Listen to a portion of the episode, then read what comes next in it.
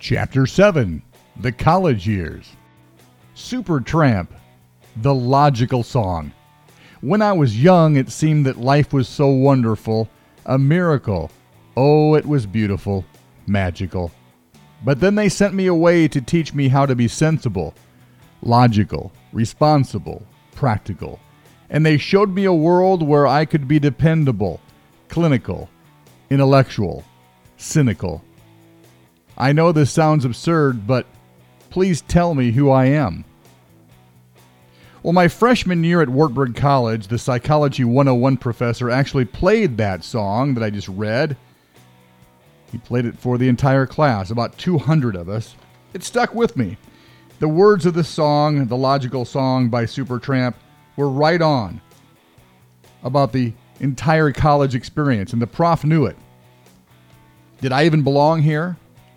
I had a very average college entry exam score and even more marginal high school grades. In fact, the principal that suspended me for swearing later wrote a letter of recommendation to the college for me to get accepted. I probably went to Wartburg College because my dad made it easy to do so. The Wartburg College baseball coach was my dad's cousin, and he was the only college coach that came in person to watch me pitch in baseball. The fact that I was very immature and wanted high school to continue, Wartburg was the answer. It had an enrollment of about 1,200, which was about the same as my high school, and I wanted to continue to play baseball and pitch. They also had a student run radio station and newspaper, which probably excited me more than anything.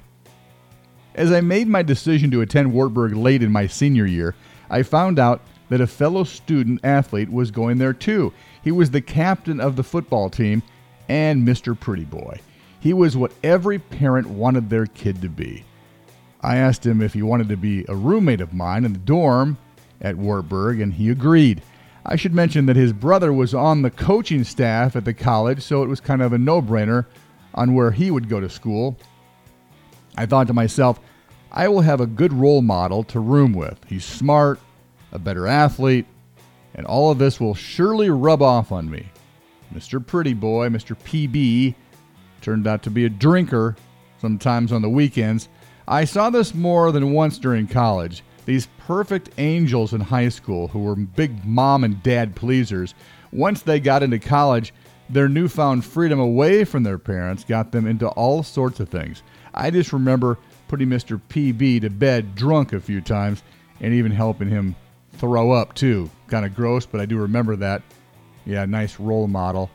I was pretty excited about being at this camp that would never end. They called college. I practiced as a pitcher for the Wartburg College team in the fall and soon started getting real pain in my throwing shoulder. I went to a doctor and was diagnosed with bursitis in my shoulder. As winter arrived, I became less and less interested in baseball. When I learned about the basketball team taking our spring trip money to go south, I was even less excited. Turned out the basketball team got to go to Hawaii, and they didn't have enough money for us lowly baseball players to take a trip to Texas to play in March, so we didn't go. In late December, my freshman year, the Wartburg baseball coach came up to me and said, Looks like you missed it by one. I didn't know what he meant. Turned out that I had actually failed a class and didn't have enough hours to be considered full time as a student and now wasn't even eligible to play baseball. The class I failed, you ready? The literature of the Old and New Testament. I thought I did okay in the final exam, but he must have found out before I did because I didn't know about it. How could this have happened? I went to Sunday school. I knew all the stories.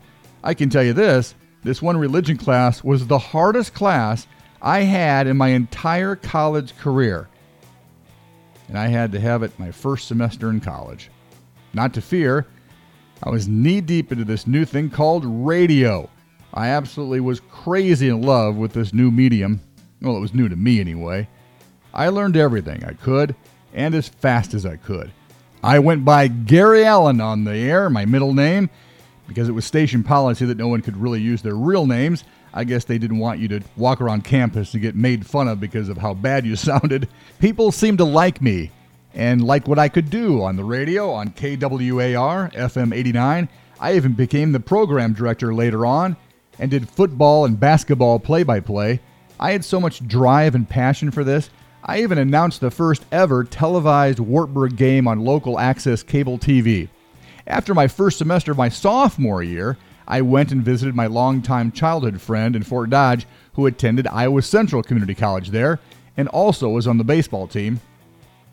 After leaving there and visiting Steve, after Christmas break and returning to Wartburg, I did some real thinking. Why was I paying four times the amount to go to school at Wartburg? It took me that year and a half to finally want something better than another high school like college. I knew I eventually wanted to go to the University of Iowa or Northern Iowa. I thought it would be a great idea to go and get some cheap general education hours out of the way and play baseball with some of my old elementary kids that were playing baseball at Iowa Central Community College in Fort Dodge. They also had an awesome college station that had more power and more listeners. I called my dad from Wartburg after my first week of the second semester and told him that I wanted to go to Iowa Central. Yep, there I sat at Wartburg telling my dad I was done with the school, and surprisingly, he was okay with it. Even though I was only at Iowa Central from January to May, I have a lot of great memories. I was doing what I loved pitching on the baseball team, being the morning guy at the college radio station. The staff even chose me the most likely to be a radio star. But baseball still eh, didn't really work out for me for the second straight summer, however. In my third appearance as a pitcher at Iowa Central, I came into the game as a reliever, and after warming up, I felt loose enough to go in there and fire some strikes. It was windy, blustery, about 45 degrees or so. Obviously, I wasn't warmed up enough, and something popped in my arm that sent me walking to the dugout. I went to the hospital later that day with swelling on the side of my elbow that looked like someone trying to hide a golf ball. I had a slight tear in the muscle, and I was done for the year. I was still at all the games and was the uniform statistician. The coach was appreciative and awarded me with an athletic college letter despite my lack of playing time. After my sophomore year, it was again time to find a new school. Iowa Central was just a college pit stop, if you want to put it that way, and I now could actually see light at the end of the tunnel being halfway through. The University of Northern Iowa was the logical choice to continue my college career. It took all of my credits, and it was a smaller campus than the University of Iowa. I could walk to all of my classes in 10 or 15 minutes, and I could roommate with one of my old high school baseball friends. Once again, I made a conscious effort to associate myself with people who were going to be good, a good influence on me. My UNI roommate was our valedictorian at Linn-Mar, and we got along pretty well especially on the baseball team back in high school. He was always a good cheerleader and a positive friend. He later went on to become the athletic director at Minnesota State at Mankato. My first real love started in my junior year. I met a girl named Mary in July of 1985. She was a senior at Kennedy High School in Cedar Rapids. Being three years older was kind of hard that first year. I felt a little awkward at first dating her. But her parents were very easygoing and seemed to like me a lot and thought it was cool that a radio DJ was dating her daughter. Mary and I had a lot of fun, and I have great memories of her laugh and smile. She had a very high, sweet voice with brown hair and brown eyes. She was a runner and even ran the Drake Marathon one year. We dated for three and a half years. After I graduated, I stayed in town for my first full time job, and we drifted apart. She broke up with me and started dating the middle linebacker on the UNI football team, whom she later married. I had a broken heart for months. That first love is a tough one. Tough one to get over. But all in all, the college years, wow, they were great years.